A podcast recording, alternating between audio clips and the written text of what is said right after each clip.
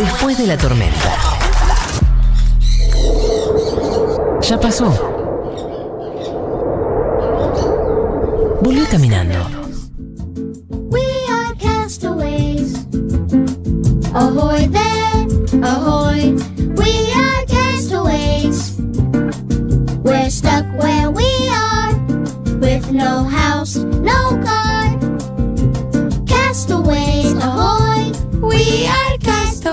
Quiero decir una pequeña cosita. A Verónica Lozano yo la quiero muchísimo. Me encanta ella, me parece fascinante su personalidad, me, me parece inteligente, divertida, me encanta eh, a todo nivel. Yo hablaba del formato del programa de tele. No, no estaba hablando de ella como personalidad pública. ¿eh? ¿Qué, quién le- qué- qué es esta aclaración? No, de- porque capaz que alguien le hace llegar un comentario. Yo te amo, Vero. Nada, eso. Te amo, Vero. No quiero que Vero se enoje conmigo. Acá Mati Castañeda, a mí no me importa lo que piensen de mí. Yo no vine a ser amigos. El- el Pero. Vero sí. De hecho, Pero Vero Vero- me sigue, me sigue en Twitter, Verónica Lozano. Es, Ah. es una de esas Ah. cosas que me dan mucho orgullo. Tenés miedo al unfollow. Uy, me dolería un unfollow de. Claro, un día claro. podemos hablar de los unfollow que nos dolieron. Es un gran tema. Ok. Yo tengo algunos unfollow que me han ser dolido. un, un decaloco si Yo llegas. también, yo también tengo, tengo, ¿Tenés unos de calocos? tengo, Uf, tengo, se tengo viene- un follow que me dolió. Cuando alguien que cuando alguien que vos querés o que conocés personalmente te hace unfollow es duro. Eso es terrible, eso es lapidario. Se pero viene el name dropping. Alguien que yo admiraba, o sea, Dios, can- Admiro, admiro, canceladísima a nivel decirlo. Dios. No, por supuesto que no, porque después además derrapó terriblemente. Bien, un Ah. bien que me hiciste ese unfollow, Jorge Ah, Real. Ah, mirá, Jorge Ret hizo unfollow. Bien que me hiciste ese unfollow. serio? Sí, Mira. no sé por qué. A ¿Por mí me sigue Por Jorge ahí lo Real. critiqué y no me di cuenta, no sé. A mí me sigue Viviana Canosa. ¿Posta? Muy bueno. Sí. No, qué fuerte, qué Sí, sí. fuerte. Buenardo eso. Igual hace medio follow eh, así, viste, masivo. Follow paja. Random. Sí, pero me sigue. Qué lindo. Yo Jorge Real lo tengo adentro. Mirá. Ten- tengo ¿Quiénes son tus mejores trofeos? Nancy Oplá, que no solo me sigue, sino que me comenta las cosas y me dice que me quiere. Eh, Federico Val. Creo Ajá. que todos fueron entrevistados acá. Estamos Te- todo- entrevistas. todas Me las gasté balas. todos los follows. Todas ¿Y las sigue? balas. sí. ¿Quién sigue? ¿Vero Lozano? es ¿Vero por eso que dijiste, Vero, quiero decir que te amo un montón, perdóname. El ataque era la televisión. Me sigue Alejandro Fantino, pero no usa mucho las redes sociales. Me siguen, creo que Novarecio, bueno, algunos me siguen. Eh, vamos a armar un pequeño Guillermo Moreno para el que no conoce la sección, que se llama Starter Pack. Vamos a dar unos pequeños eh, consejos para que te puedas hacer un muñequito de personalidades públicas, por lo general ligadas a la política, para que pu- puedas tener en tu casa, si te gusta. Lo podés poner en la mesita de luz. Si un poco lo odias, podés tirarle piedritas, podés hacer un muñeco vudú Enano de jardín. enano de jardín. Puedes hacer un- en vez de un muñeco Funko, un enano de jardín de, en este caso, Guillermo Moreno, Bien. ex secretario de Comercio del gobierno de Néstor y Cristina. Personalidad muy relevante en la política pública porque es muy, muy atractivo cuando va a los medios de comunicación, siempre tiene cosas para decir. Hay un momento, Diego, muy lindo en el mercado central, no sé si lo llegaste a ver, en María del Mar. No. ¿No lo viste nunca? ¿Cuál? Es hermoso. Hay un programa eh, de radio eh, en el Mercado Central que conducía Guillermo Moreno y un día lo invita Diego y va Diego y están dos horas al aire en el programa de Guillermo Moreno y lo transmite en directo Crónica TV. Cuando Crónica TV se entera que Diego va a ir al programa de Guillermo Moreno en la radio del Mercado Central, Va. decide transmitirlo en vivo. Y lo pasaron una hora y media, dos horas en la tele. Eh, fue mágico ese momento, todo el mundo mirando a Diego con Guillermo Moreno. Fantástico, tenés que verlo, es buenísimo. Lo voy a ver, lo voy a ver. Eh, a mí me preocupa cuando se hace un consumo de Guillermo Moreno no irónico. Así que lo voy a ver aclarando que mi consumo es irónico por Guillermo Moreno. Eh, Se cubre. Que no, no, en esta yo he sido, yo he sido transparente con mis cartas para arriba con este asunto. O sea, Bueno, tenemos eh, entonces la tribuna que está en contra de Guillermo Moreno, María del Mar Ramón y el amigo Mati Rosso, ¿en qué lugar lo encontramos? Mira, yo no quiero gastarte todos los minutos de tu columna, Sí. No, igual son pocos. pero se que- comporta, sí. se comporta como si fuese un enviado del mismísimo Manieto. No voy a decir nada más. Ah, fuertísimo lo que está tirando Y, cuando... y eso, mira, y, y lo confirmo cuando leo Clarín. Nada más voy a decir.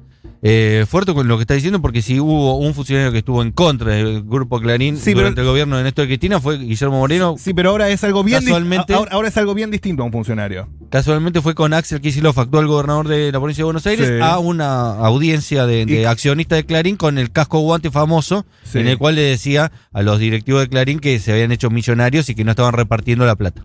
Sí, sí, sí. es famosa la enemistad profunda, férrea eh, y de muchas formas rara y border que, que tenía Guillermo Moreno contra Axel Kicillof, que en ese momento no era ministro de Economía, cuando antes cuando era viceministro y después cuando fue ministro. Esto es famoso. Es famoso. eh, de hecho, decía que no sabía nada de economía. se ha rumoreado. Y lo y, pues, sostiene, lo hay- sostiene. ha- Y lo ha sostiene. tenido inco- no, Axel no, no, no opinó, creo, muy poco públicamente. Es un tipo muchísimo más prudente y medido. Que y que- estamos hablando de Axel Kicillof, no estamos hablando de una persona sumamente prudente. Claro. Pero bueno, en comparación con Guillermo Moreno, queda como prudente el amigo Axel Kicillof. Eh, ¿Cómo armamos un pequeño Guillermo Moreno? Bigotes. Tiene que tener bigotes, sí o Eh, sí. Sí, sí, total. Es una, es una época, es una época de la política argentina. Es una Tenemos época. a Guillermo Moreno, tenemos a Aníbal Fernández, Tenemos. tuvimos a un Alberto bigotudo, o sea, tuvimos Alberto. un, un momento. Macri. Macri, Macri, tuvo bigote que se lo tragó. Esa es de mis historias favoritas de la Ah, humillación sí. pública en el mundo, cuando casi muere por ahogarse con su propio bigote. Imitando a Freddie Mercury. Imitando a Freddie Mercury. La escena debió ser tan triste. Y, le, eh, y le salvó la vida quien fue después su ministro de salud. Adolfo Exacto. Rubinstein, ¿no? no. Me parece que el que reemplazó a Adolfo. Ah, ok. El- Ah, Lemus. Lemus. El tal Lemus le salvó la vida y por eso se ganó Por eso fue ministro. un, ministerio. Un ministerio. Bigote, bigote. Tom Hermoso. Selleck de la política argentina, los finales de los 90, todo el 2000. Eh, Agustín Rossi supo tener un bigote Eh. prominente. Agustín Rossi, Que ahora famoso está- por su bigote. Medio Se se lo van bajando hasta que Sí, No, desaparece. se lo sacó, se lo sacó. Por eso se lo se sacó lo van bajando hasta que desaparece. Con Se motivo. lo sacó como- y mandaron desde prensa oficial de Agustín Rossi batería de fotos sin bigote para que uses en las entrevistas. Para reemplazar en una Twitter. vez puse una con, con bigote y, y, bueno, me, Bueno, el señor me, pe- tuvo- me pegaron una cepillada merecida. Claudio Bruja es otro. No, pero pará, Tenía tuviste bigote, 55 años bigote. Un día te lo decidí sacar y ahora me jodés la bo- bola a mí. Eh, eh, la culpa incluso- es tuya que tuviste bigote 55 años, hermano. Felipe Eh, eh, Solá, escribí Felipe Solá. Felipe. Solá. Felipe Sí. Solá, otro alto bigote. Sí, sí, sí. Eh, sí, sí, sí. Bueno, la década del 80 y los 90 fueron de bigote en sí. Eh, me acuerdo, por ejemplo, del canciller de, Alfon de, de Alfonsín que se llamaba Dante Caputo, que tenía un bigotón divino. Para mí fue la influencia de Tom Selleck igual. eh, coincide. Coincide con cierto momento el, el fin estelar de Tom Selleck como actor. Me parece que, que tiene que ver. Influyó mucho en el peronismo, decís vos. de Muy manera. En el peronismo y la política nacional. Montoneros y, la derecha sindical fueron influidos todos por Tom Selleck. La única prenda de unidad junto con el eh, coronel Juan Domingo Perón, eh, teniente general Juan Domingo Perón. Eh, ¿Qué otra cosa tiene que tener Guillermo Moreno? Tiene que tener convicciones muy firmes, pero a su vez también muy originales. Y no tiene que correrse nunca de las convicciones que tiene. Jamás nadie le va a torcer una idea de lo que tiene. Siempre va a seguir eh, sosteniendo lo mismo, aunque le digan que está equivocado. Un día se lo cruzaron con Alberto Samid y Alberto Samid con mucha tranquilidad le dijo que no estaba bien lo que estaba haciendo y él siguió sosteniendo lo que pensaba, a pesar de que le estaba diciendo a Alberto Samid que era un tipo valioso y que eh, lo estaba escuchando y que las cosas que decía tenían razón. Cuando le dijo que no estaba tan de acuerdo que lo criticara tanto Alberto Fernández porque eso beneficiaba a Macri, eh, no tomó tanto lo que dijo Alberto Samid y siguió con sus convicciones muy firmes y muy originales. Eso a mí me gusta. Es muy original. Por ejemplo, una vez dijo Guillermo Moreno, eh, ¿por qué nosotros tenemos que esperar que Chicago diga cuánto vale la soja? Si somos los mayores productores mundiales de soja, ¿por qué no decimos nosotros cuánto sale el kilo de soja? ¿Por qué tenemos que esperar que venga Chicago a decirnos cuánto vale? Tenemos que empezar a decir nosotros cuánto sale el kilo No, es, soja. es un patotero y yo detesto la gente que se ufana de no cambiar de opinión. Eh, a mí me parece que ante la nueva evidencia, eh, cuando no tenés razón, lo correcto es que cambies de opinión y espero que los políticos cambien de opinión con un montón de cosas y espero que los buenos políticos cambien de opinión. Así que difiero. Es Guillermo Moreno, no va a cambiar de opinión. Tiene que tener un tono firme, además. Tiene que decirlo de una manera muy convencida. Eh, por supuesto, tiene que tener una verdad inquebrantable este muñeco de Guillermo Moreno. No hay nada que lo haga cambiar de opinión. Incluso si todo el mundo piensa distinto, él se queda solo en su opinión. A medida que todo el mundo va virando hacia otro lado, él se va quedando cada vez más solo. Hasta el punto en el cual, por ejemplo, le está sucediendo ahora, eh, en nombre del peronismo, está solo. Eh, cuando supuestamente el peronismo es un movimiento que eh, llama a la pluralidad, que convoca a gente que piensa distinto, que busca por lo general armar frentes que amplíen la base de sustentación para que muchas más personas puedan votarlo, él está solito pensando algo y eso es casi eh, faccioso, en la cual, eh, esto lo dijo alguna vez Tomás Rebord, lo que él pregona, de decir del peronismo, que es el que incluye a la mayoría de las personas y que busca la felicidad de todo el pueblo, por lo eh, eh, termina siendo faccioso y hablándole a cada vez menos personas. Es como una contradicción. Casi te diría funcional a Clarín. Eh, yo ni siquiera Me creo que Clarín esta sea el que estás problema. instalando. En esta de banco, yo voy a dejar, voy a dejar que esa conspiración pase. Pero aparte porque hoy ya no es el enemigo Clarín para mí. Eso fue eh, como hace 4 o 5 años atrás. Ahora el enemigo es otro, me parece. ¿Quién? Eh, las grandes corporaciones, el capital concentrado en la economía. Ok, ok. Che, ¿escuchaste el último spot de Moreno? Eh, casualmente estamos viéndolo de fondo. Eh, sí, lo vi, me gustó mucho. Amigos tiene